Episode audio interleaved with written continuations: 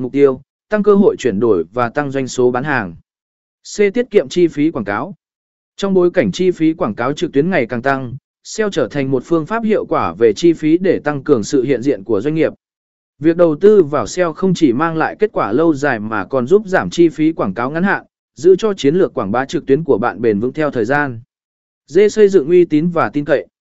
Với việc được Google và các công cụ tìm kiếm khác đánh giá cao, việc tuân thủ các nguyên tắc SEO không chỉ giúp trang web của